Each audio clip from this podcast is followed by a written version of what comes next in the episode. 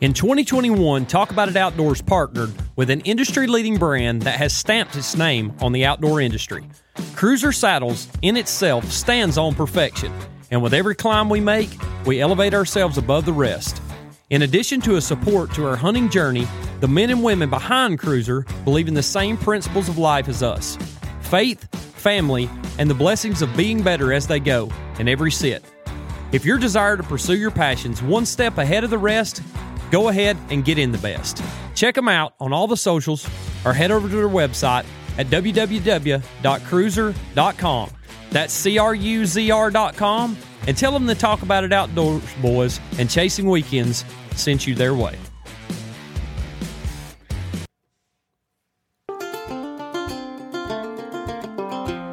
The journey of life has a unique way of being able to create tried and true friendships as we go. In forming those relationships, oftentimes good things come to follow. Talk About It Outdoors is proudly supported by Cal Hardy of Arrowhead Land Company. Cal is the leading broker over Georgia and is happy to assist you with finding the place where you can call home. With vast knowledge and an understanding of the ever evolving real estate market and a unique old school approach to everything he does, he exemplifies what it means to treat others like you'd want to be treated. Don't settle for being just another number in a phone. Choose Cal Hardy for all your land, home, and commercial real estate needs and become a part of his family. We sure are blessed to have him as a part of ours. Find him on Facebook, Instagram, or give him a call at 770 296 2163.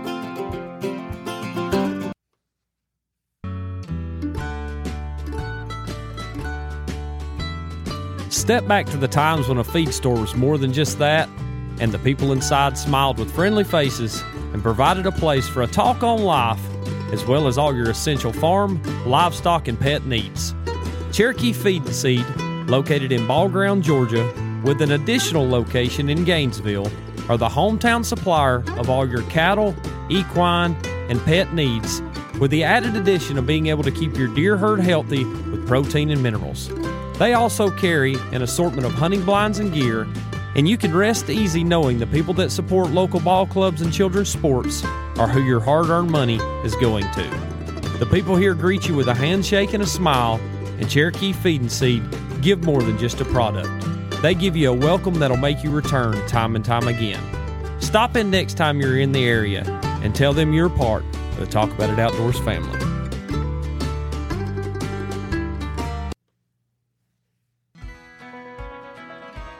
A few years back, when an overbearing and overgrown backyard became an eyesore, I looked for a solution to resolve.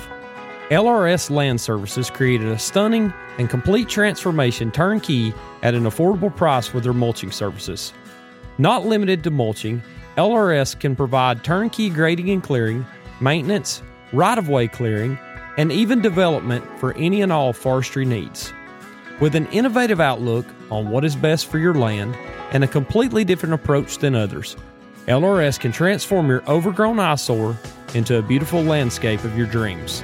Give them a call at 404 889 1105 or check their work out on Facebook at LRS Land Services. Logan and his team are ready to make your land brand new again.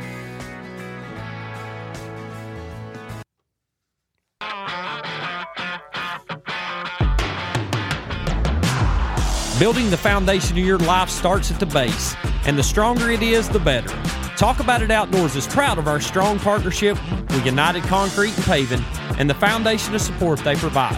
Whether your new home being built needs concrete work or that driveway you're tired of beating all the bearings from your pickup needs a paving, Michael and his team can provide any residential or commercial project support you might need from the ground up. If you're tired of tripping over that unsettled patio slab or a future shop build needs a smooth start, United Concrete and Paving can get you going when you need it most.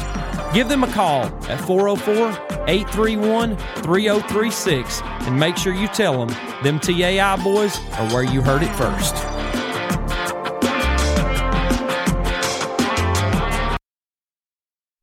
Ready, Nick? Let's do it.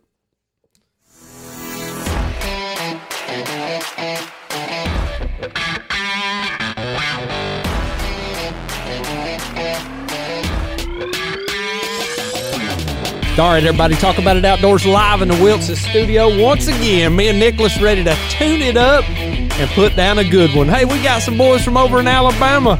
The foot on the head. If you don't know what that means, y'all fixing to find out all about it. These old boys is gonna come on and chew the fat with us, spit a little bit, and see if we can't talk about it. Y'all pull up a chair and sit a while. This is gonna be a fun one.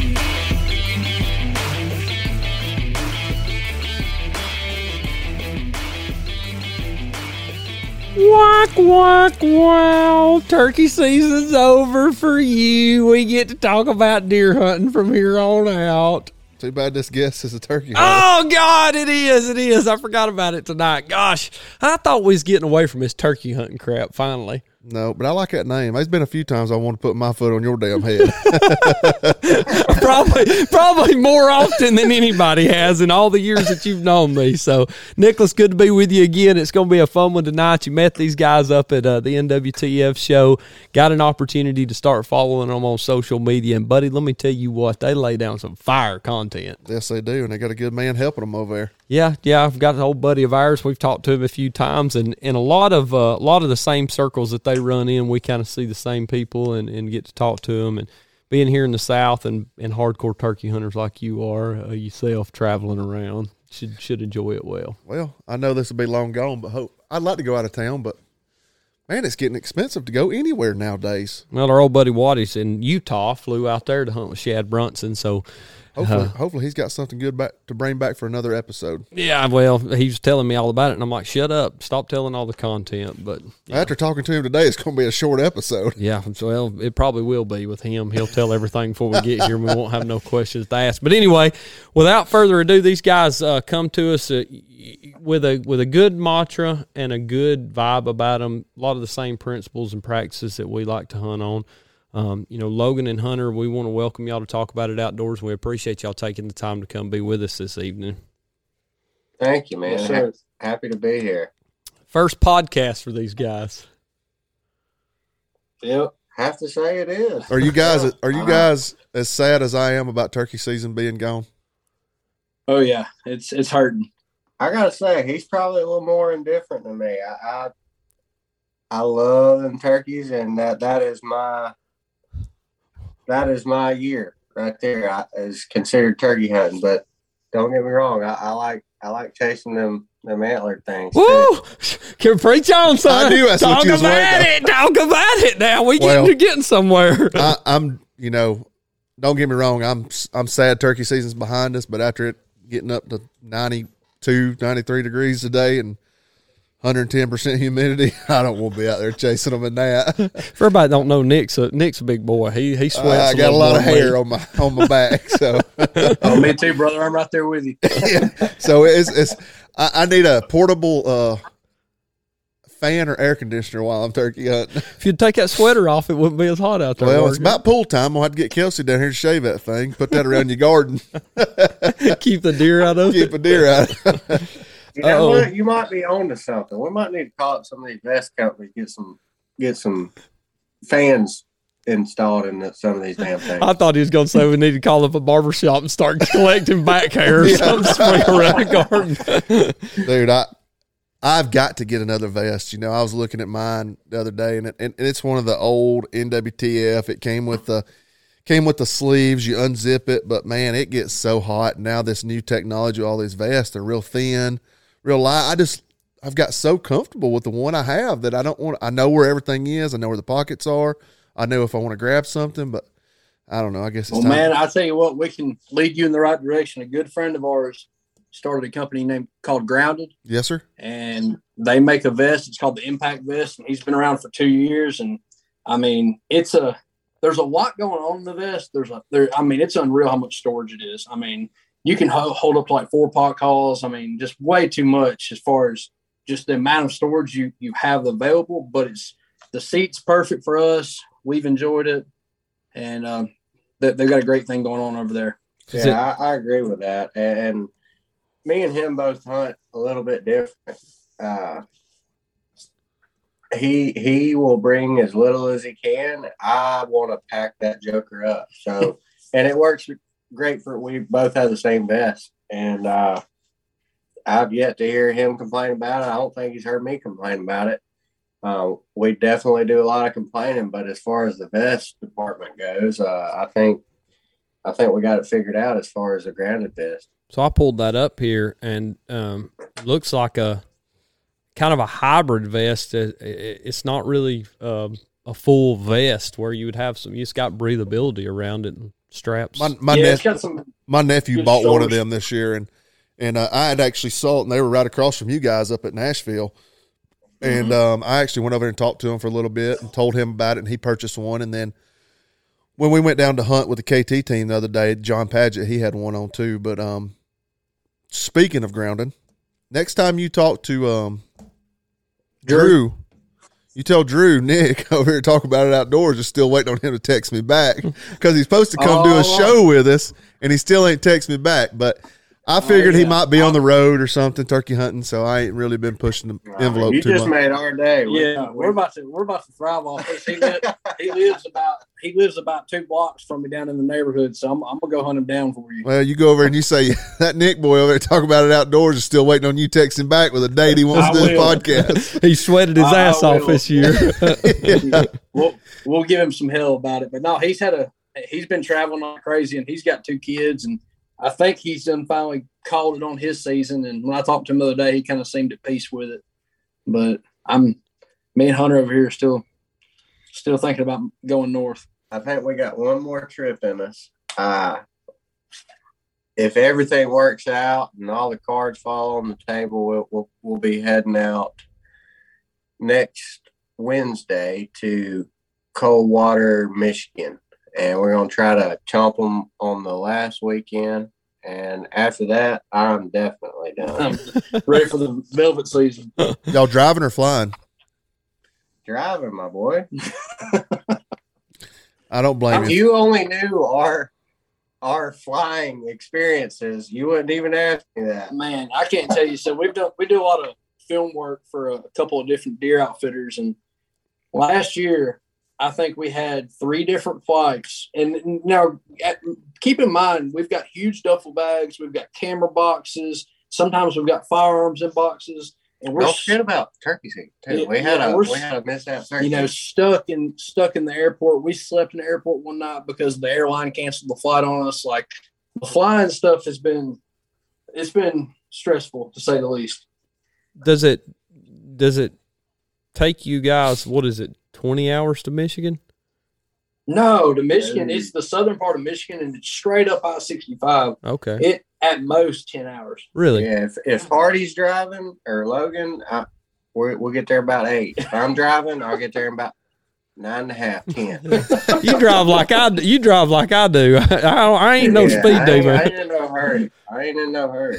i like it i like man. it i mean you might need to hook up travel together we might be there tomorrow we may be there next week depends on if we see a yard sale along the Oh, way man, he's going. He's Come going on, to stop about. He's going to stop about three times and check out every you know rest stop and gas station there is. Eat about four times. yeah I that's want to get there. yes sir Well- yes sir that's my kind of I'm trying to get the full experience. there you go take it all in I think I think talking about talking about flying though, I think that's one advantage we do have living closer to Atlanta because it being a major hub.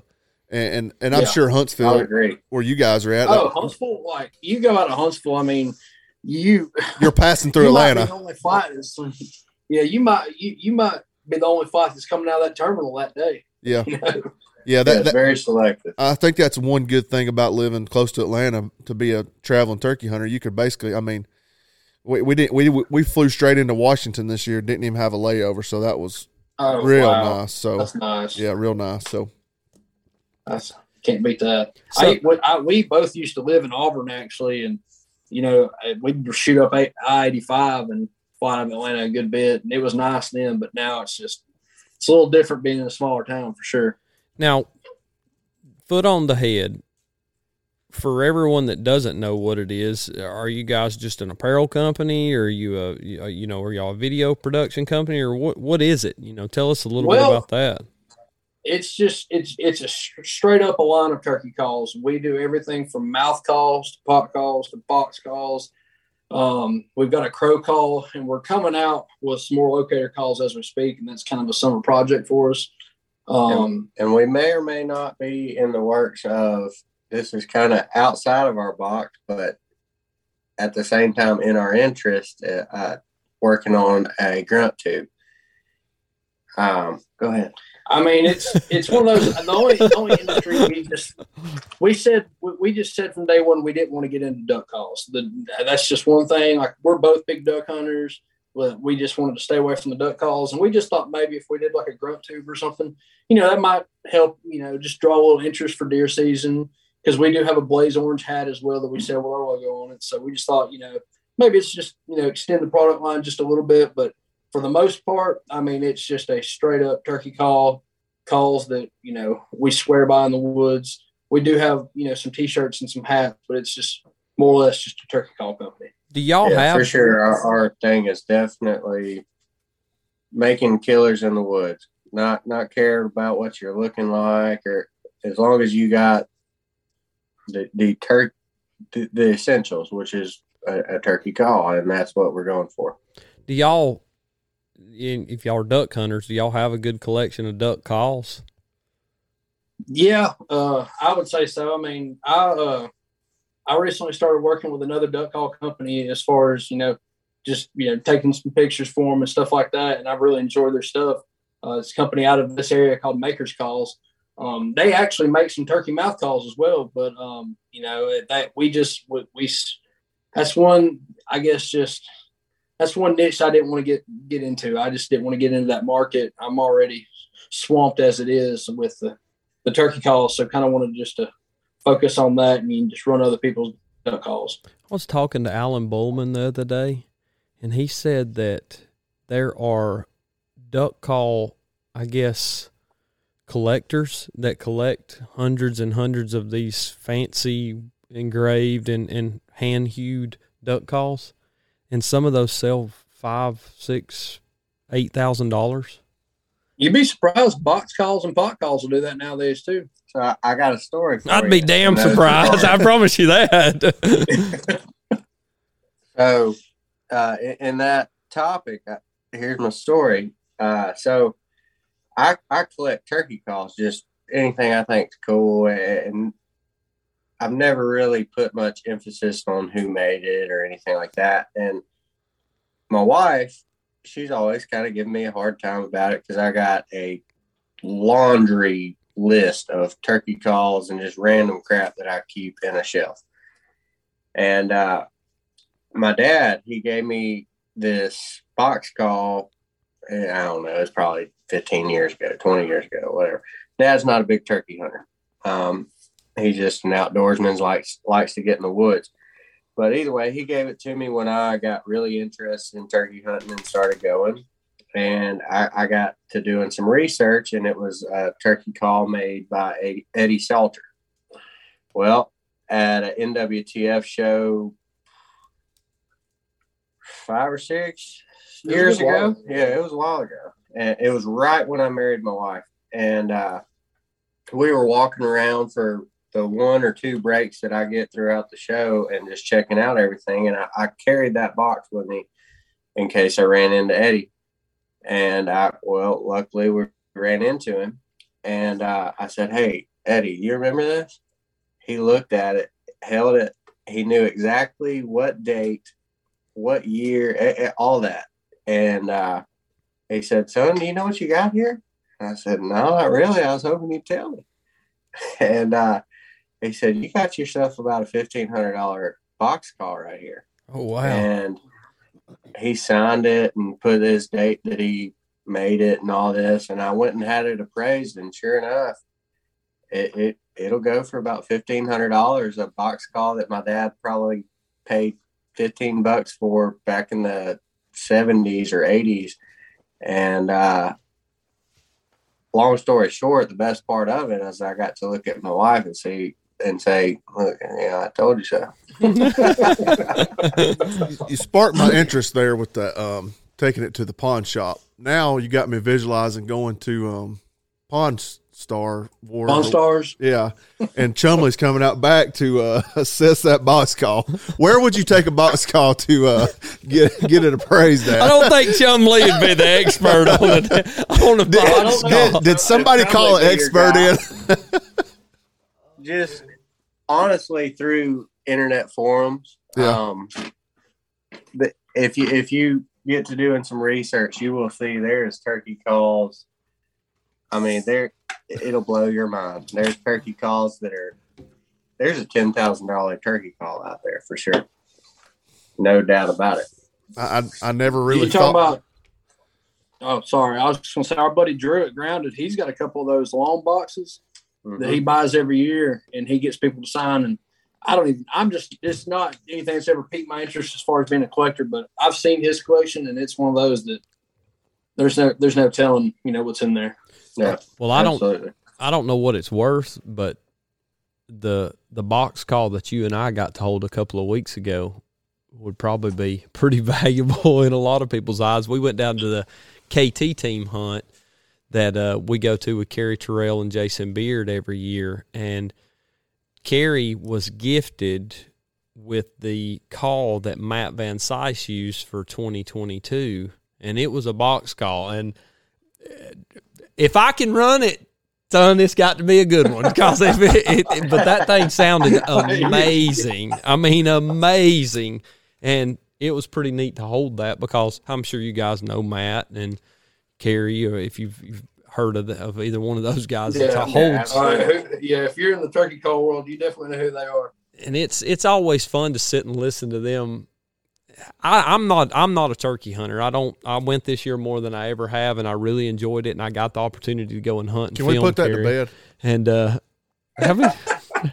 I mean, you you went hunting over what five times this year, I went five times. and you've got a call. I don't have. I a gave call. you a call. That you can have that thing back. Only thing I've used it for is to scratch my ear. That rod, you, you whatever you use it for, I've scratched the inside of my ear with it, But- and it won't play now. If you ever scratch the inside of your ear with them, you've ruined them. Well, let's put that to bed.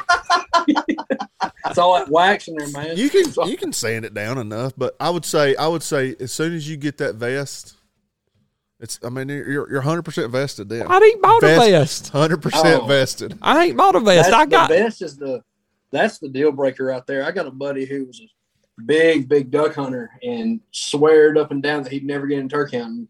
Got him a vest, killed his first bird last year, killed a bird early this year, and then when we were actually out in Oklahoma, and he uh, he made his own decisions, made, basically flanked a bird. Bird was not gobbling and made a move on him and killed the bird all by himself. And he told me he looked at me after he killed that turkey and said, "I am messed up now." He said, "I am just I'm screwed up. That's all I want to do now." Yeah, I- and I'll I'll vouch to that. Everybody, I don't know what it is, but it, it didn't happen to me. I love to go duck hunting, and I, I, I'll go anytime I'm invited. I've I've been in duck leases, but and everybody says it's so addicting, and and it might be to you. I, I don't know, but to me, the most addicting thing, the the one thing like deer season, it's a long season. By the time it ends, it's a bittersweet relief for me because I I, I, I hump it the whole way. And but turkey season, when it ends, I, I, I'm fiending. I, I, I feel like You a, more, a- you like a, a daggum drug addict or something. like I, I'm, it just it's You it's just a need weird thing, man. That those beautiful spring mornings, flowers are blooming, birds are chirping. You just can't beat it. Mosquitoes is eating your ass up. There's just rattlesnakes is crawling around. Yeah, just I mean, it's so it's so much fun. I've But you- enjoyed it. So you know how when you get out when you're out coyote hunting, you put that vest on, and you feel like it just takes you into a different level. Oh, level. I got now. Hey, but that's the way it feels when you put your turkey vest on. I, I agree with you hundred percent. That that there is no But doubt. I'm Now, going somewhere with this. One second, then you can go back. Do you think that's the way those guys back in the '70s felt when they put their fanny packs on? I mean, do you feel like that was just like. I, Do you I'm- think that's I'm the way. Jack feels when he puts his fanny pack on? He's going deer hunting. He Well, snaps that. Joe Rogan said the fanny pack's coming back. He said he's never put his down. So I don't know.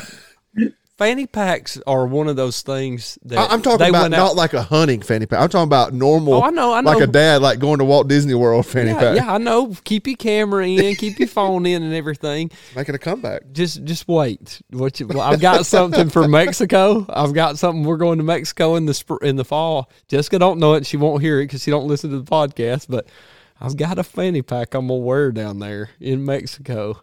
And I've also got Dad's old pager. I found it, and I'm gonna clip it on that fanny pack and wear it around. I'm gonna wear it around. My, my six foot two, 145 pound, skinny, scrawny ass is gonna be bouncing around in a fanny pack. Might even find me some blue jean, like those net I need blue to jean some shorts. of this. Don't worry, they'll be on the gram. They'll they'll hit the talk. Don't worry.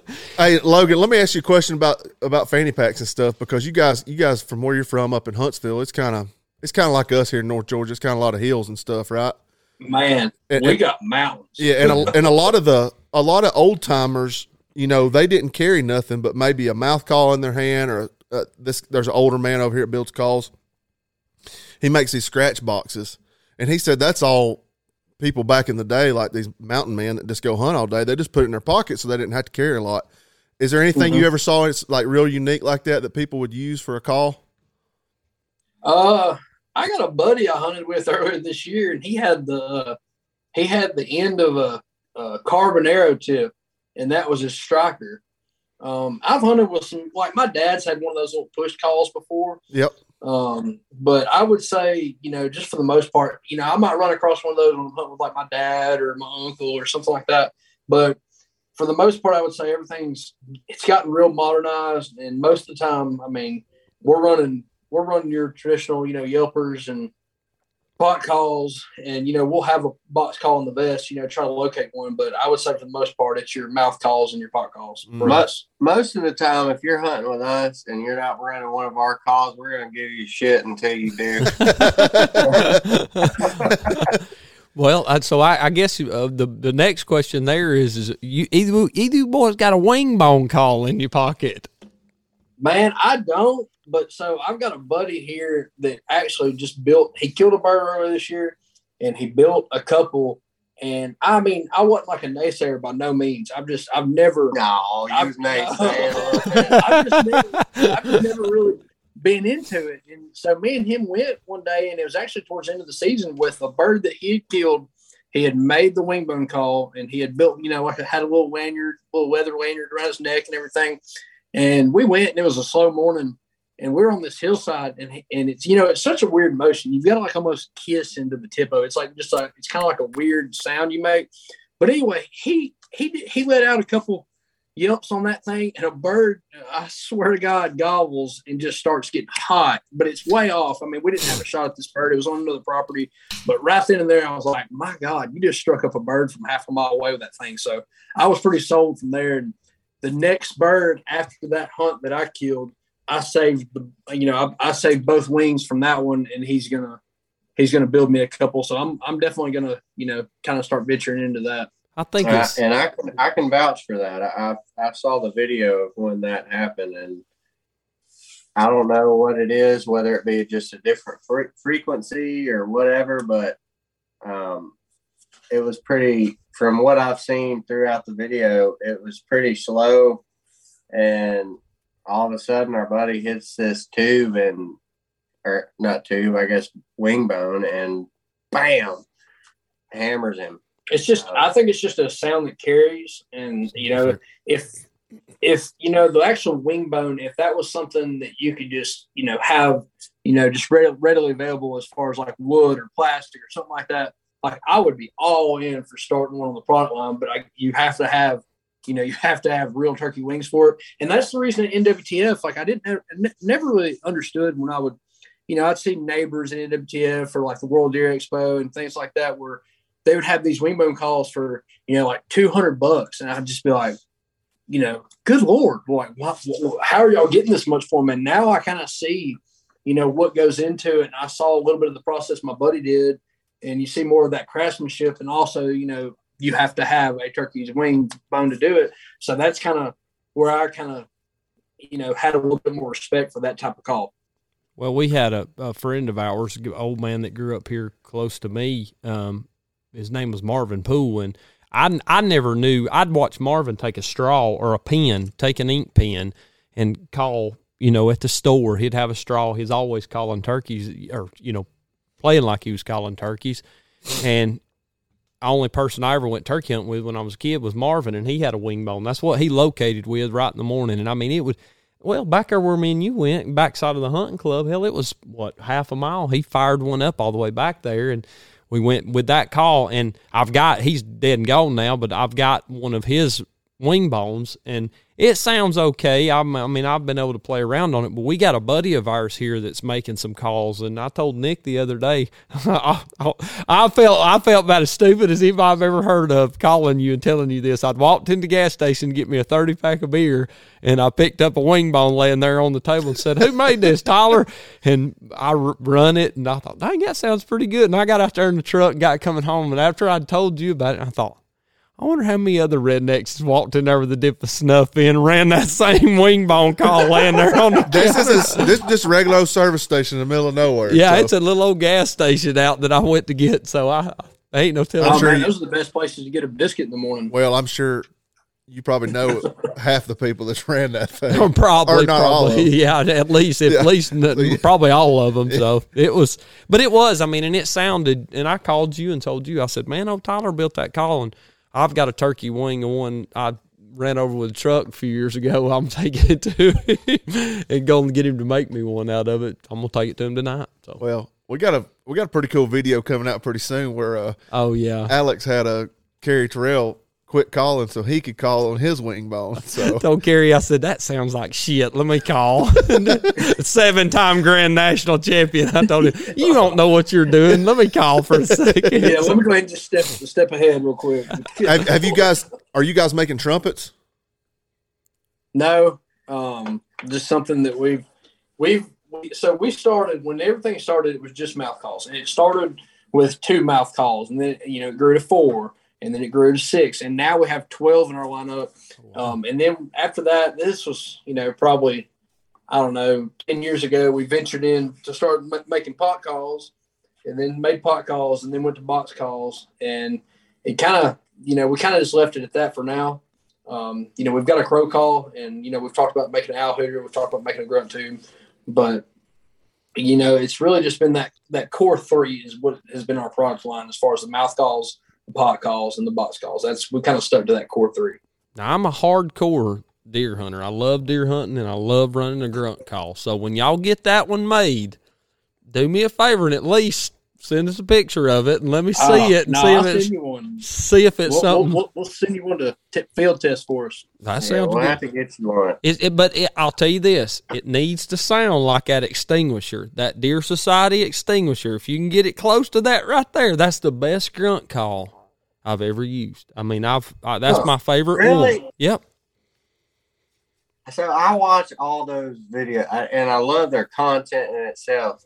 And I've I went out, and I don't know if I'm embarrassed to admit this or not, but I, I went out and uh, I- I'll just go ahead and say it. I bought the the black rack.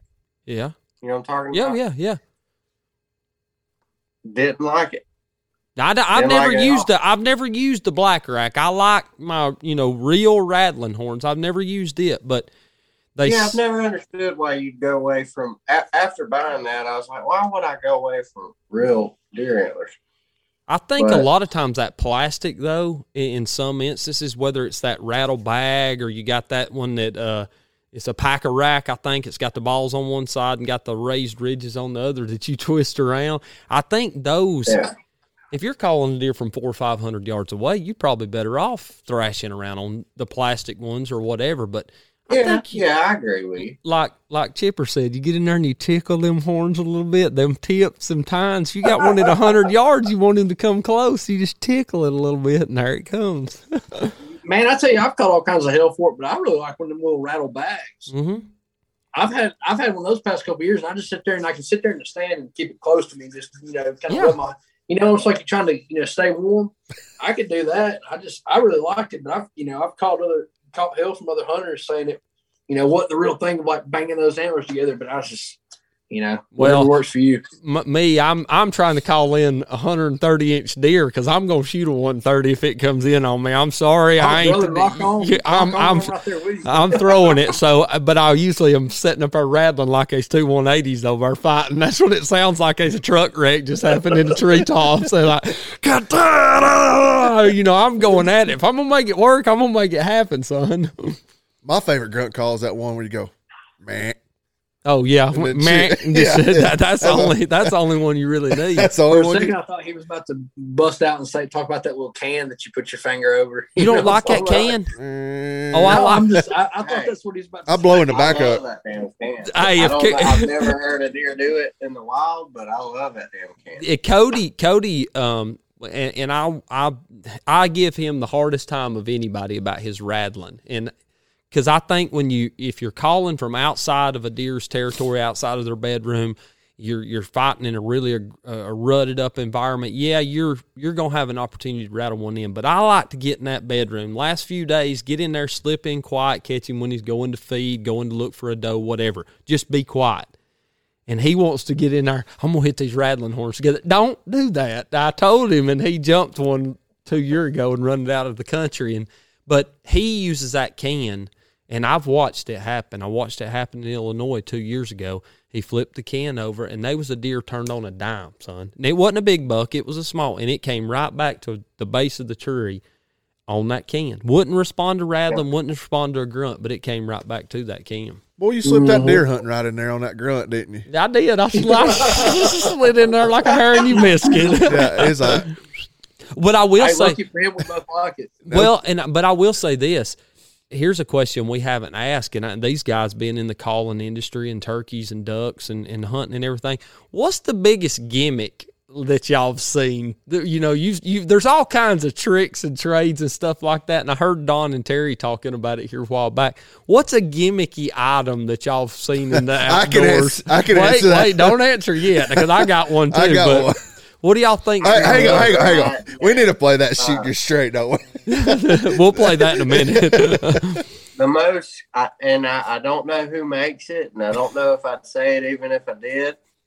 But the gimmicky item that I have seen would be it's it, it's a two pieces of plastic with a spring in the middle. That's mine. This is Acorn Crusher. Is that it? yes, that was mine. I knew it. Yes, that's the most It's gimmicky. supposed to sound like deer eating acorns. Yes, that is And it. That That's is not. it. That's not what I was gonna say.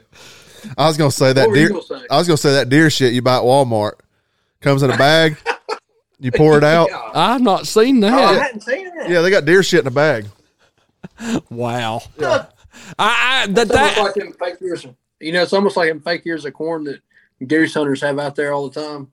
You know, it's just like a big old plastic. Looks like a whole ear of corn just sitting there. I really. I, I'm, I didn't know that. We're not duck hunters. Oh yeah, it's just like a big old yellow like ear of corn and a lot of like goose spreads and stuff. People lay them out there, and um, I actually got a buddy that bought some, and I was like, man, this ain't gonna work for that. You know that September goose season in Alabama, brother.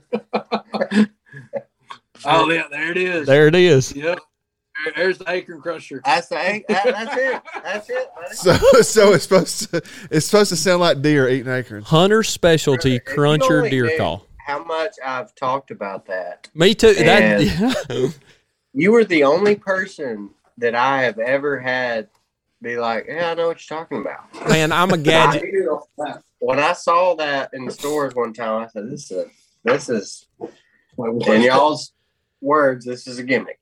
It to to me, I, I'm a gadget guy, and anybody that knows me knows I, I love gadgets. I love little fidget spinner things and anything to mess with deer. You know, I, I want to know what it is. Just, I mean, I just like gadgets. I got a thing in my bag. I drop out of the tree. It's a little claw that you can pull a rope on and pick something up if you drop it on the ground. I carry like 78 pounds of stuff with me when I go to the deer stand just because I like gadgets this one right here, and I'm gonna read the I'm gonna read the the I guess the product overview of this item for anybody who doesn't know. You can go look it up. This is a real thing that Hunter and I are talking about. It says the Cruncher Deer Call is a revolutionary new call that will calm deer in your area. The feeding sounds this call produces make deer calm and relaxed, even if you just spook them. Deer will turn to the sound of feeding again and again, and they will do so all season long. The cruncher will be the most important call in your arsenal this fall. it's like no matter if it's early season, mid season, or late season, it's it's you're good. Somebody's probably killed one with that. There's one star review on this. It says very convincing video comes with item, but it doesn't work. Somebody probably hit Hey, I'm that. gonna let you know right now. You got that old fat nanny standing about 45 yards away from you. You hit that thing one time, you done. you know that neck turn like that right there. Where oh, look at. You might as well have one. uh, Have a blowing call.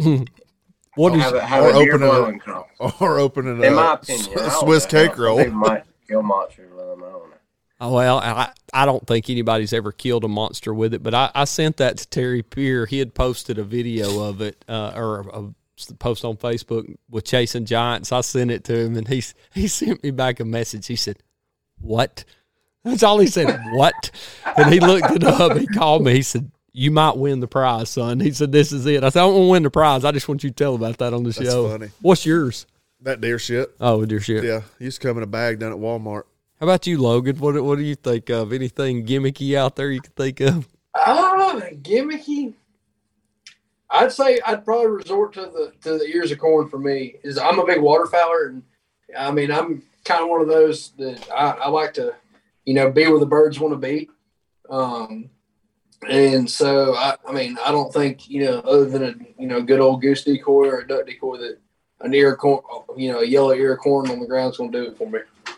That's I would say it's probably you know the the next one for me. I'm gonna go. I'm gonna go find me a one of those uh, telephone pole markers, the yellow ones, and I'm gonna take and run that thing through a grinder and throw it out in the woods. Maybe deer will start thinking there's a bait pile there.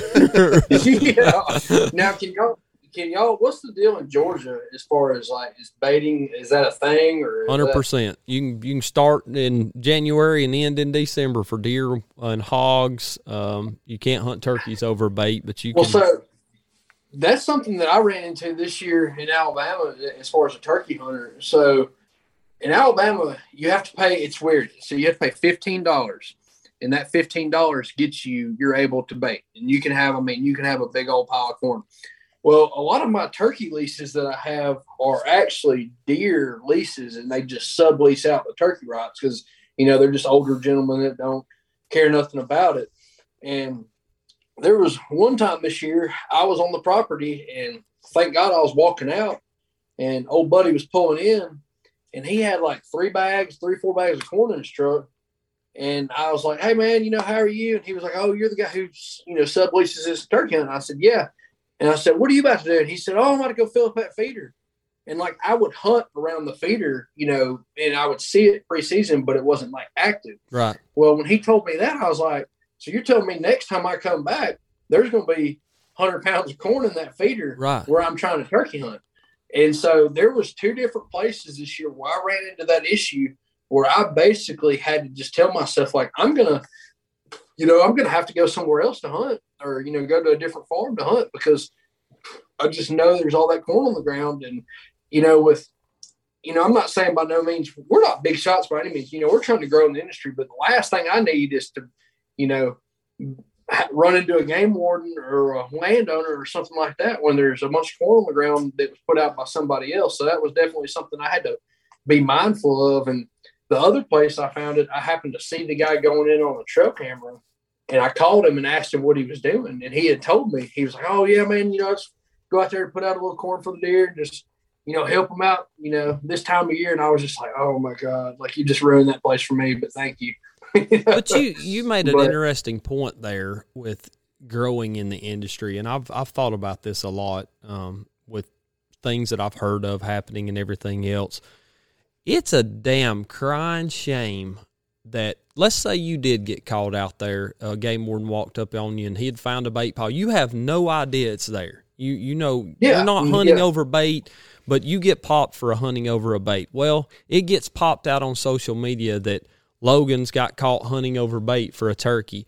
The anti people, and I'm not talking about anti hunters, I'm talking about the people that are against foot on a head, talk about it outdoors, whatever. One of us get caught doing that, they will run your name under the house. Oh, I know it's it's terrible, man. Yeah, It- And not even more know the story. Not the, That's everything. it's not the anti-hunters. It's the people that it's it's I hate to say It's the it, but it's the haters. It Yeah. is. I mean, it, it is. That- That- that's what'll burn you up. it don't matter how y'all could build the greatest turkey call that's ever been and you know not get the recognition you deserve but you get caught doing something bad oh hell they gonna eat you alive I was oh listening. man, There's a hundred folks out there right now. Not not to toot a horn. I don't mean it that way, but there's a hundred folks out there right now that are waiting for foot, one of the foot on a foot on the head employees to slip up and get caught doing this or doing that, and it would be blasted. but why do they Mhm. have to do you know why does it have to be like that i'm sure there's people out there that want us to fail as well i mean they there's just this jealousy that's in the industry it doesn't matter what you're doing whether you're making calls you're doing a podcast you're shooting videos you're selling food plot seed you know whatever it is there's somebody out there that's waiting for you to screw up Yeah. They're not getting anything out of it other than being a jerk But I think yeah, no. I mean, it's and I tell you what. Yeah, I- now when y'all when y'all mentioned Waddy earlier, were you talking about Michael Waddell? no we was talking about we we not wadi we call him wati Oh, I- I- watson our. Cody, our buddy that's that's part of our our but but, but but but go on. I'm But not- but go on. We're listening. yeah Uh, I'm, not. Well, I just figured maybe since y'all are from Georgia and whatnot. But I, I'll tell you what, I'm not going. I don't have a dog in this fight, and I'm not going to sit here and go back and forth with nobody on social media. But I, I do respect old Waddell for you know standing up to you know some of just the people who have been attacking him and just you know if if it's le- you know I, I don't necessarily agree with certain things like I don't reap turkeys I don't fan turkeys that's one thing that I just don't personally do but I'm not going to sit here and ridicule somebody else if they do it if it's legal where they're at. But I just I do appreciate him standing up. As far as just the negativity that you see on social media I don't like I said I don't have a dog in the fight and I don't want to sit here and go back and forth about you know who's right who's wrong. But like it's just it gets to a point where people look for negativity on you know social media. And i'm just Yeah. one of those like i mean People thrive on dude. It's gotten really hard. i, just mean, want to love my brother you know i want to love my neighbor and, and turkey hunt with them and enjoy right. myself and enjoy the outdoors and you know if if we don't see things the same way you know Yeah. that's fine you know we can be friends and have and have different opinions me and him, we both run social media pages, and it's it's freaking hard because you got to be so weary about what you post and your is there too much blood? Is it too gory? Is he holding the animal by the wrong part? Is he did the caption seem too you know whatever? Eh, but it—it it, it makes it really hard and I, I don't i don't agree with it. I mean i don't agree with being illegal i don't agree with going against the rules. Don't get me wrong. But for example so there's a big thing about holding turkeys up by their necks or whatever. Man if, if you want to hold turkey by your neck hold turkey by, by the neck I, I dude. What the hell are y'all talking about? You know but at the same time that old yankee choke that's what people used to call it was a yankee choke and now I ain't people never heard that. I ain't never heard that either. you can look on one of our pages that we run together called Project Small Batch, and there's a picture of a of a guy holding a turkey by the neck, and the caption is "Hold "Hold 'em how you like it." I like Because, it. I mean, that kinda crap. Now, I mean, don't get me wrong. If you're sitting there bear trapping deer or something or whatever, you know, I, I yeah, you should probably get in trouble for that. But I mean, like the way I hold a turkey, it, it's just it's kind of getting a little out of hand in my opinion. and but you know going back to like you know the film and stuff so i'm one of those like even if i'm behind the gun i've got a camera with me all the time. Like i think i recorded like six kills this year. I, I just love it. I've gotten to where and it's funny because like back in the day i used to not be about it. Now i love it. But you know, we were in Oklahoma actually, and uh, no, no, no, we were in Texas for this trip, and this old guy who was a local, he was one of those. He just whipped out a fan. You know, he was just one of those. He wanted to walk around with the fan everywhere, this and that. And he was asking me, you know, oh, what should we do? And I was like, well, first off, I might need to put this fan down, and you know, we can you know try to make a move on a bird. And it was just one of those with like filming. I just I wasn't gonna film it. Even like there was one there was one point in the day where he saw a bird on a piece of property that he could hunt, and he stopped off the side of the road and he tried you know to throw up the fan on it. And I just told myself I was like I'm not gonna film this just because of the crap you see on social media and the negativity you see. And so I was like, you know, God forbid me post something like that or, you know, seem with it like, you know, even though that's how he hunts, if if I film it, that's going to be, you know, tied to how I hunt and there's going to be judgment there. So like I just try to stay out. I try to keep it very clean and hell, we've gotten to the point where we don't even post a lot of kill shots because you know when a turkey's strutting at 20 yards and you shoot a turkey at 20 yards with TSS, I mean, it rocks the world. And, you know, you don't want, some people get freaked out when they see that, you know, the jelly head or the head wobble or, you know, that head whip back. And so I've gotten to the point where, like, I'll edit my videos to where it's right before the turkey kill Yeah. or, you know, right before, just because you catch all kinds of hell for just seeing a turkey get, you know, get, get that head busted. Yeah. So between foot on the head and Project Small Batch and all the uh, other random things, like being a videographer nowadays is is is hell, especially turkey hunting for whatever reason. But you, you have to really watch what you do because you will get negative repercussions of it. Whereas of five years ago, you you posted a picture of a turkey getting his head cut off. Boy, that'd have blown up. Like right. Now you you post a picture of a turkey getting his head cut off, and dude, you're gonna get hated so bad. I mean, I feel bad for the broadhead companies that you know the guillotine broadhead companies because I mean they actually made a you know pretty efficient product for you know a pretty sharp shooter with a bow and you know they can't post any content because I mean that thing really I mean it's Shop, it's gone. you know it ain't no joke and so you know Tim Wells is still posting the hell out of it. Tim Wells is still firing off him Hey, guillotines. Tim, hey, Tim Wells, man, he's the man. Like I, I hope I'm, I hope I'm half the man he is at that age. Like, I just think That's any, a- I think anybody anything that we do in our life. So I mean, you look at some of the most Nick Saban, Tom Brady. You know, everybody wants people to succeed until they do it, and then it's like, well, let's knock them off their platform. They're up there too long. Well, it's on Yeah. now. They're on Saban hard after that Texas A and M stuff. Jimbo, he's out. Yeah. I mean, they're blowing that up right now. But you look at the successes of anybody, and they have. There's an old saying that one all shit can erase ten attaboys.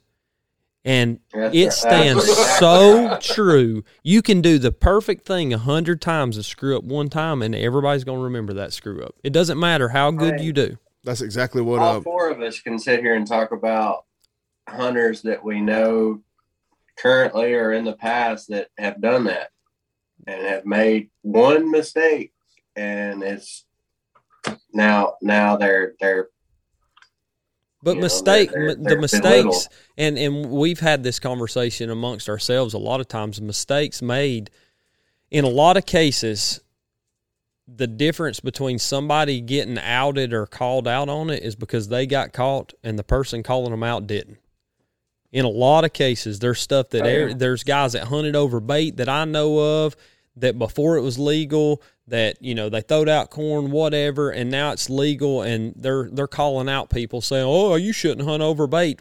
Man i know you was baiting 15 years ago. What are you talking about? That shit just got legal two years ago. I mean and i think a lot of that it's just like y'all said but the difference is guys our age are recognizing the negativity and we're throwing the shift on it. Just like y'all said about waddell. Now I don't necessarily agree, and we had a conversation just the other night about there's a safety aspect that goes into the the reaping and the, the Oh, turkeys I and agree. things. And I think he should do a little bit better job of that, just being telling people, hey, don't go out to a public land. Don't go to, you know, Allatoona WMA on a Saturday morning and be throwing that fan around because you're going to wind up shot. I mean, and that's something we've mm-hmm. talked about a lot. You got to, you got to remember the audience you're talking to because people will, will take what you guys say what we say. There's somebody out there that's going to believe every single thing we say and take it as the gospel, whether it's true or not. And they're going to go and do mm-hmm. that. So we as, you know, you can call it influencers, you can call it social media, you can call it whatever it is. You've got to be mindful in everything we do. And I'm to the point now where if somebody calls something out, I, I we said all along, we're not going to argue with these guys on Facebook or Instagram or YouTube or any of that. I'm getting tired of it, Nick. I'm getting tired of it. you know, the funny thing about it is, though, is I, I hate to, like, I don't want to be the target of it by no means. Um, but I've noticed that some people thrive off of it because they're they're in that mindset that like bad bad publicity is good publicity or That's more. Right. That's right. You know, and I've seen where like you know some of these folks have probably, if anything, grown from even though they're being called out and things like that, they've grown. A hundred percent, a hundred percent. Look at John. You look at just, if anything, you're just fueling their fire. That's right. I mean, Every time yeah. you comment on it, you you if you have one comment against a negative, you comment, and then somebody sees that and they argue with you, and then you argue back, and then they argue with you. You fuel that fire, just like you said, Logan, and you're you're continually growing that. If something aggravates you, you don't have to say it because there's one thing that just grinds my gears with turkeys, turkey hunters. What is it?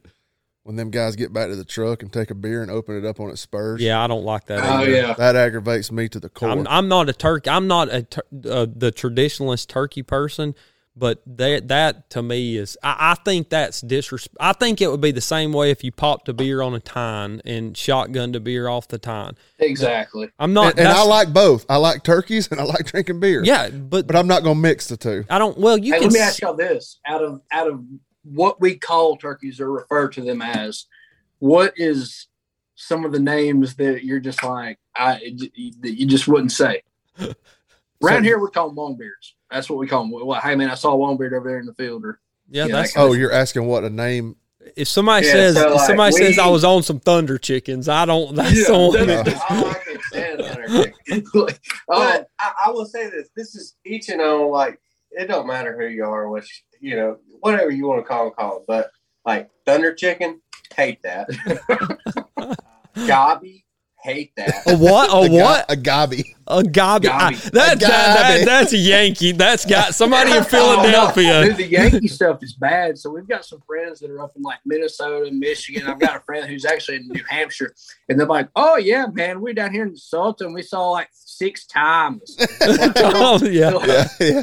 You know, it's it's not even a tom; it's a time. Yeah. Like, and, but what the hell is that? But that right there, you know, and we could sit around a campfire and and they do it up north. I mean, we go up there deer hunting and they call stuff certain things. They're like, what? And they hear us say something, a crick. That's one thing we've heard people say. I crossed a crick, and I'm like, I woke up this morning with a little bit of a crick in my neck, but I don't know what you, you're talking about a creek. And we talk about stuff like that, and those little funny, you know, words, how they say something, we say something, whatever those are the things that are funny to talk about. And, you know, they're funny to give each other a hard time about.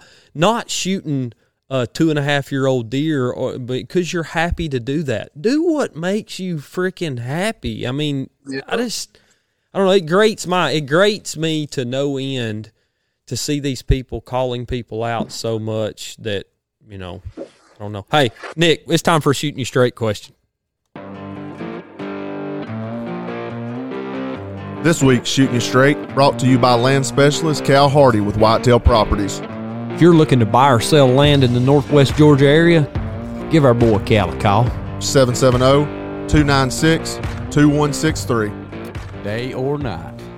Shout out to our old buddy Cal. He's been rocking and rolling. He's got him a billboard up. If y'all hadn't seen it, go out and find man. it. He's doing a giveaway on some hats. So if you if you know day or night too, man, he's on it. He's hey, on it twenty four seven. It's actually it's going to be a two question. Cal actually called in and asked if I would, since he knew you guys are duck hunters, if you'd uh, tell me where you duck hunt out. He's wanting to go, but no, I'm kidding. no, I'm kidding. No, he um um Where do you got? Where do you guys see? on the Magic Dragon?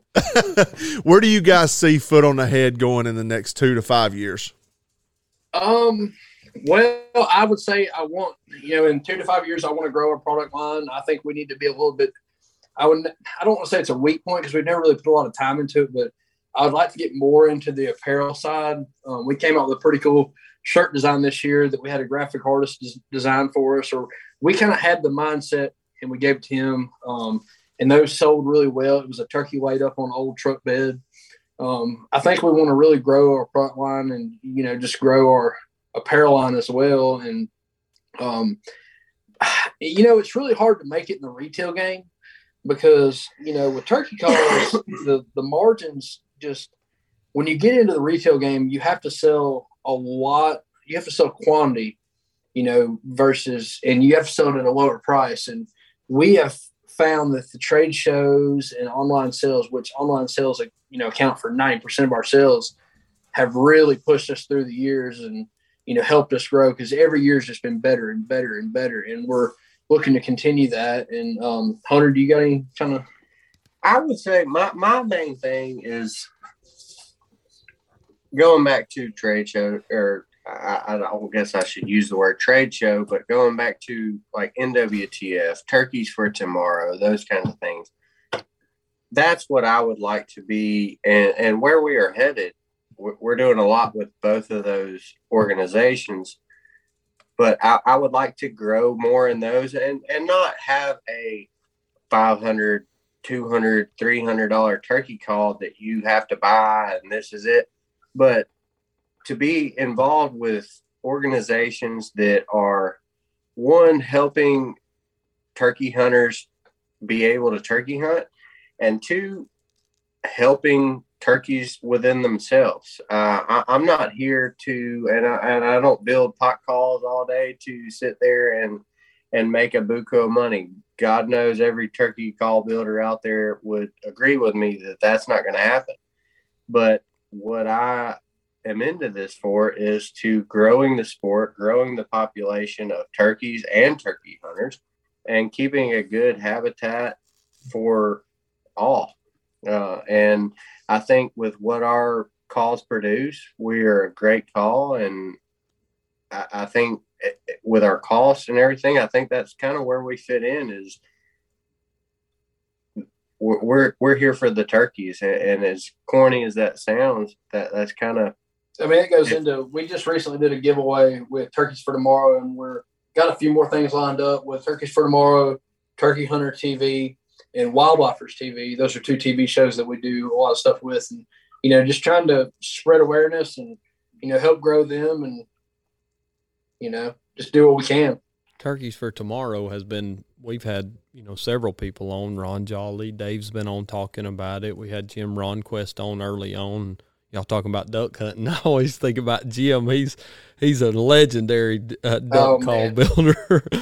but it's it's been an interesting topic to listen to the spin that Turkeys for Tomorrow brings, and I don't know. It's it's it's not. I'm just glad people. I'm just glad more people are noticing it, and I think we brought this up with somebody. I don't remember who it was, but more people are noticing it now, and we're getting ahead of it. And I think it's going to be good for the future. I almost agree with what you said. I think I thought I don't remember if it was Hunter or Logan. I almost agree with you guys a little bit that we may be going through a phase like that duck hunting with the duck dynasty thing. Yeah. And and turkey hunting may fall off, but while it's we need to get the good getting what was what's the saying? Get the good while the getting's good. Yeah, that's that's right. and, uh, so I think we're in that phase right now, and I and I think it's um, I think it's, it's going to be better off in the next three to five years with the turkey population, especially across the southeast, because even though I heard birds every time I went out, the numbers are still down. I believe in this in this area, especially our area. Yeah, that's you know everybody.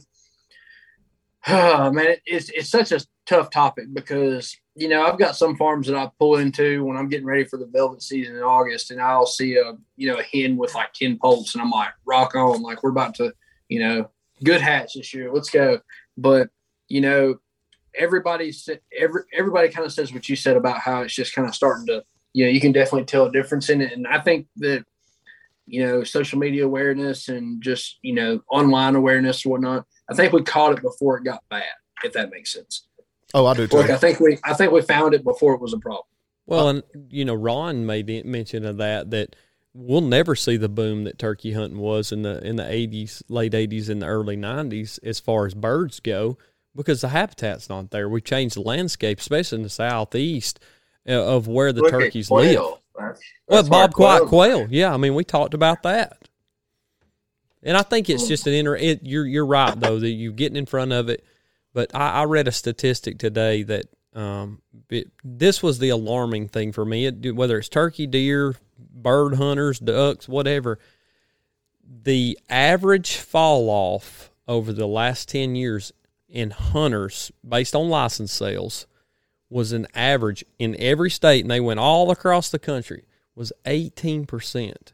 An 18% fall off year to year. Now, there's years where there's been a pickup where you've had, you know, less license sales, and then the next year you've had a few more than you did the year before, and then it falls way back off. But over the last 10 years, there's been an 18% decrease in hunters in the woods. You go to a place like uh, Alabama, they've changed a lot of the game laws over there. The, Georgia, the baiting law has changed here, and you go way out west to where they're starting to see more industrialization in places in California. There's there's hunting pretty much banned altogether in California. You go to Nevada, there's been hunting cut out altogether because of the antis when that shift and you get the wrong political parties and people in place in the southeast starts to happen because it's coming boys it don't matter how much we want to fight it there's a big shift coming because of the people that are moving in here it's going to be bad not necessarily for the hunter but for the game because we all know what happens when you take away predator hunting you take away license sales and you take away people that actually care about that environment I don't know. It's something you, You guys tune in next week for Alex on the nightly news.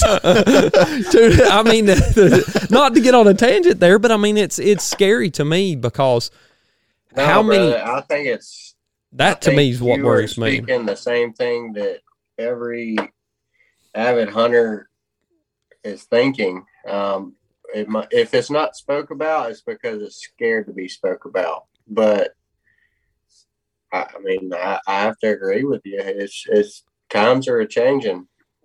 How many? How, I don't. How many children do y'all? Either of y'all have children?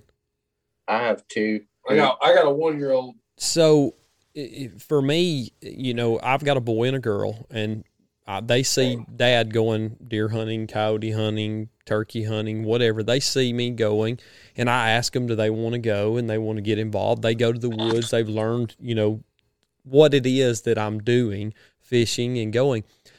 How many people did you go to school with or did you go to school with and we went to school together so a lot of it's the same people that may have been involved in the outdoors that are no longer there that have children and they have no idea what the outdoors are Yeah, I, I just I don't think there's enough voices in the outdoors. Even though we have those people like Michael Waddell and uh, you know and countless other nu- number of people, like we still need those people like us that are just coming up that have this to voice it on this podcast. We're trying to build a social media to get the follows to be able to to show people, you know, what we need to do, and and I think that's what this is going to help us do. Hopefully, Well, some- we said all aspect. we said all along we wanted it to be uh, a platform, just like what you guys are doing on your social media. Yeah, it's awful encouraging when you log in on a just a great post that you've got and you get 250 300 likes on a post and i'm saying that for us some people are getting 7 8 10,000 likes on a post but you get that on there and it's encouraging for you to want to do it but for me, and I'm sure you guys can kind of speak volumes to this, let's just say a, a, a foot on the head hat. If you was to walk into a local elementary school or go to a local high school and you see young people wearing your stuff and they understand what you are as a platform, to me that's the encouragement. Don't don't just show me, you know, yeah, cotton threads or a Coosa cotton hat. Yeah, that's cool to see them wearing, or a bone collector hat. You know, that's awful encouraging. But when you see it yours and they listen to what you're doing or watch your videos or interact with you on social media, you're making a difference there, whether you realize you are or not. Oh man, it's it's you know, I mean, I've got a one year old and you know, he's got a three year old and what an eight year old. And, Yeah. and so but Yeah, the thing two, two and eight. so we we do a lot of film work for uh, have you ever heard of Whitetail Heaven Outfitters? Yeah, yeah. So we do all the film work for Whitetail Heaven Outfitters, and he's Okay. got two boys, and they're ten and twelve, Weston and Micah.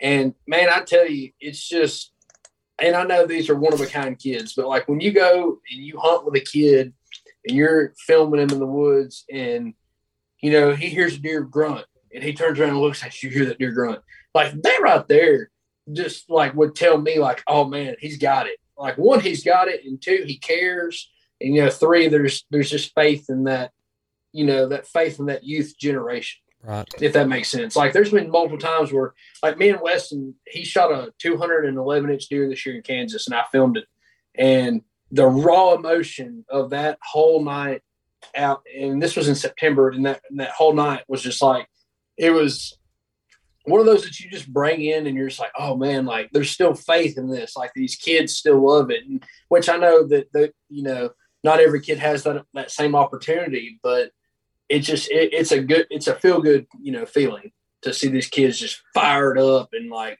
Oh know, man! So this this was my first. I've I've taken my daughter turkey hunting multiple times. She's heard turkeys. We, you know, she's watched them pitch down.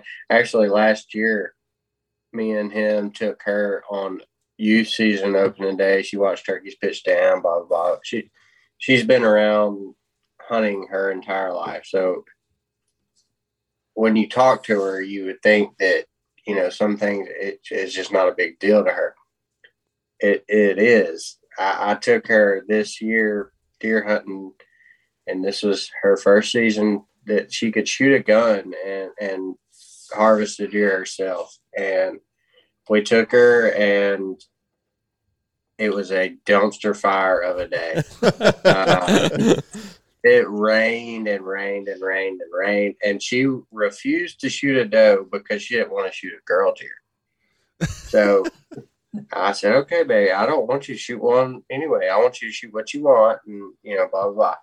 And we went hunting, and we we sat there for hours, and we brought snacks, we brought toys, we brought this, we brought that, and I was so proud of her. She she did great, and a couple minutes before dark, a little four point walked out, and I said, "Baby, that's a that's a boy deer," and she she shot it and dropped it, and I was I was freaking out, and I was losing it, and she had to look at me and grab me and say, "Hey, hey, calm down." and uh, but no, I could tell, and, and I still to this day, like I, I know for a fact whether she ends up being a great almighty hunter or not, uh, she will never forget that for the rest of her life. And uh, she had a great time, and it was something that I'll, I'll never forget, obviously. But uh, it was the uh, the drive for to be a hunter or outdoorsman or, or outdoors woman is out there uh, for sure still. Hey, I love it, man. And I think that's a you know a great story to kind of wind it up for the night for us because it's it's been it's been a long time coming for a, a lot of us to start realizing what we can do better at.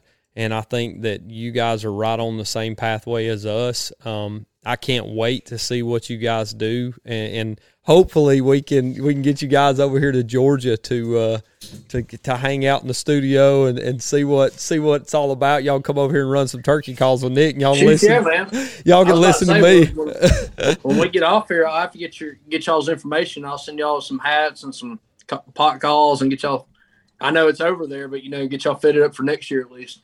Well, y'all definitely brought something to the table that I, I didn't realize was lacking. And whether whether this is y'all's first podcast or y'all's fiftieth, y'all have given Nick and I an opportunity to have a conversation with guys that it's going to be about what 112 episodes for us.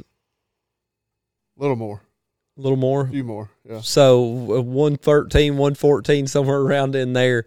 And I'll, I'll say this, and I'm gonna say it on air that this has been one of the funnest ones we've done because we did just have a genuine conversation with two guys that are like minded like us, and I appreciate that, and, and I appreciate what y'all stand for and continuing to grow things. So, I, Man, I we appreciate y'all for having us. And this was a, you know, blasted. You know, just get to shoot. You know what everybody says, just shoot the crap. You know, with, with you, and you know, just learn more about y'all and you know, y'all's how y'all hunt and how y'all how y'all think about the industry, and you know, just grow from there. We'll see you guys. At, sorry. Go ahead.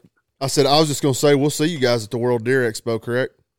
Yeah, yeah, we'll Yeah. be there. Um, we got a booth. We usually, man, it's weird. Those those summer shows are tough. Like I went uh, Hard for a turkey hunt. yeah, 'Cause, I mean, you got to think, you know, especially the World Deer Expo used to be the second weekend in July, and now they've moved it to August.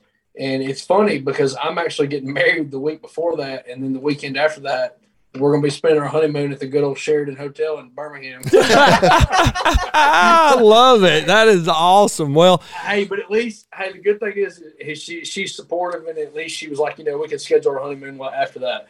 But no, um, you know, the summer shows they're tough for a turkey call business, but you know, you really know, you really know turkey hunters when you see them. I guess you can say I, I hate to judge a book by its cover, but it's one of those like you talk. It's good to talk turkey in the summer. It's good to, you know, we do usually, you know. We, we we come out on the plus and we have usually a good show. Usually do all right. but Yeah. yeah. And it's just it's just one of those it's one of those shows you do just because you love it. But for like, us, it, and and correct, I don't mean to interrupt you, but correct me if I'm wrong. But for us, it yeah, we do all right. But that time of year, it's kind of an end of the season. Everything's done as far as turkey. It's kind of a, just a fun thing for us. oh yeah, that this is that show that we can kick back and not be stressed out. Like NWTF from literally we got there this year on Tuesday afternoon. Tuesday afternoon through Sunday morning, I was stressed out. Oh yeah, like, I was you might have talked to me, but you didn't talk to me. I was stressed the whole time. And which I mean, it, it's funny because like going in going into day three of NWTF, you're just over here like, all right, we like I want to. This is our goal. We need to hit this number. Like we want to, you know, have this much in sales. Like because it's just a three day grind. You have to have that mindset, and then we'll like turn around and shatter that number. Like this year. We had a number going into Saturday and we doubled that number. And it's just, it's one of those like you're so stressed out, but at the end of the day, you're relieved. But NWTF is just a different animal, but the summer shows are, are just fun to go and, you know, shoot the crap and hang out and then go, you know, go have a drink afterwards and talk to your buddies. And it's more of a relaxing show, and I am looking forward to it. This will be our first year having a booth at the uh, the Alabama show. Um, we did the Georgia show, then we did NWTF in the spring, and and then having the opportunity to go to the World Deer Expo is going to be something pretty special for us. We we take that time as opportunity to meet new people and and build on relationships that we already have. And I honestly, you know, I'm looking forward to meeting you guys in person, and uh, you know, just look for the long-haired, skinny, loudmouth redneck down there on the corner who's talking to everybody. You'll, you'll know exactly where you're at. no, you'll, you'll definitely have to come hang out with us, and maybe we can do like a little mini show or a little Facebook Live or something just to, you know, hang out and do a little bit, you know, touch base on some of the topics we hit on today. we have we'll have everything set up there um, for Can't sure. wait. Yeah, Hey, I'll Don't- this: the beauty thing, beautiful thing about this show is you can drive your trailer right up, right up to your spot. I. Well, if you get there on Thursday, Yeah, yeah, that's, Yeah, that's, that's our that's too. our problem. We may not be there till till too late on Thursday if we we don't know. We ain't got our plans made out yet. We got hey, you guys bow hunters. Yeah, that's That's all about we all do. we do. That's all we do. So we're um we're having a bow shoot and and I guess it's about as good a time as any to start talking about that. We're having our um, second annual talk about it outdoors bow shoot in in August. Um, don't have the solidified date for sure yet, but we're getting close to it. So hopefully it's something in a weekend maybe you guys can uh, can spin up and As come and see as us. As long as it ain't the last weekend in August, that's when we start. That's when our velvet season is in Tennessee. Let me let, let, let me Well, uh, more important question: as long as you boys are okay with getting whooped, let, let me paint the picture for this bow. This ain't gonna be a normal bow shoot, you know. Some of the targets may be missing antlers or a head, or may have a may have a couple of thirty aught six holes in it. I mean, this is just going to be something fun we're going to do. It's, let's be realistic here. We're not we're not professional archers uh, by any stretch of the imagination, but we Oh, like we to just- we- we, we like to have push up on fun the with it. grill and have a beer and, and shoot our bows, kind of thing. Yeah. Yeah, we'll, we'll definitely be talking to you guys. We got a And- beer can challenge at hundred yards. Oh, boy, talk about it. Spend the money, put the pot out there. Let's get something going. Well, if you haven't already, you know, uh, figured it out, the the foot on the head guys, they're over on Instagram. They're putting out some amazing content. Go check them out. Um, their their continued success will be uh, it'll be something to watch because they are driven guys. They're just like all all of our listeners here. I mean, they're very very down to earth, and uh, we could sit around a campfire with them anytime, and we'd be glad to do it. So, but you know, we want to thank everyone for coming and listening to another edition of Talk About It Outdoors. Want to thank everyone continuing to support us over on everything. Go over and check out the KT Team giveaway that's currently running. Um, it's the knife made by RP Scritchfield. It's going to be ending at the end of the month. Um, all proceeds go to benefit the KT Team. KT Team. That always messes me up. But uh, we appreciate everyone for the support in it thus far, and uh, we want to invite you to come back and be with us again when you can. And remember, smile as you go, but don't forget, mount the memories.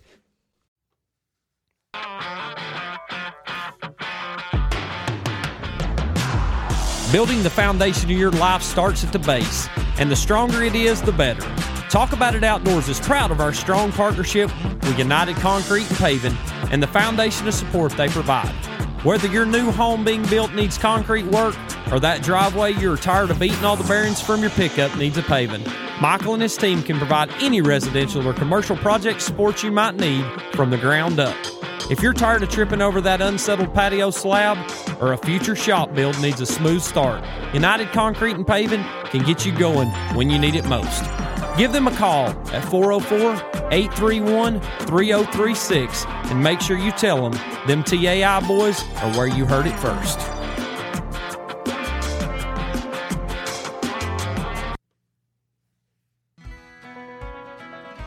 A few years back, when an overbearing and overgrown backyard became an eyesore, I looked for a solution to resolve. LRS Land Services created a stunning and complete transformation turnkey at an affordable price with their mulching services.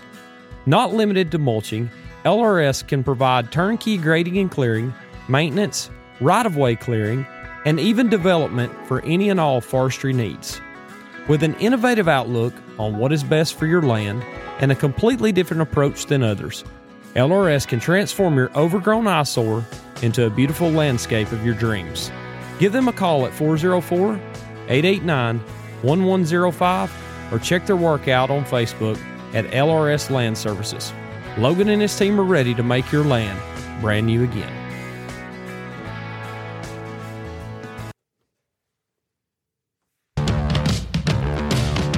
Are you in need of a decluttering barn or garage slap full of stuff you just don't need? Or is your construction site needing a dumpster? Give our buddy Tony at Georgia Junk and Dumpster Rental a call. With services ranging from junk removal to roll offs, Georgia Junk is here to help with any and all removal needs. If it's time to get that parking spot back or the boat needs a place inside, Tony and his team can surely assist.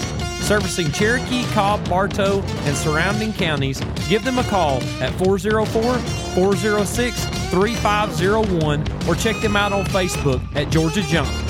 Clean up the yard in short order with Georgia Junk.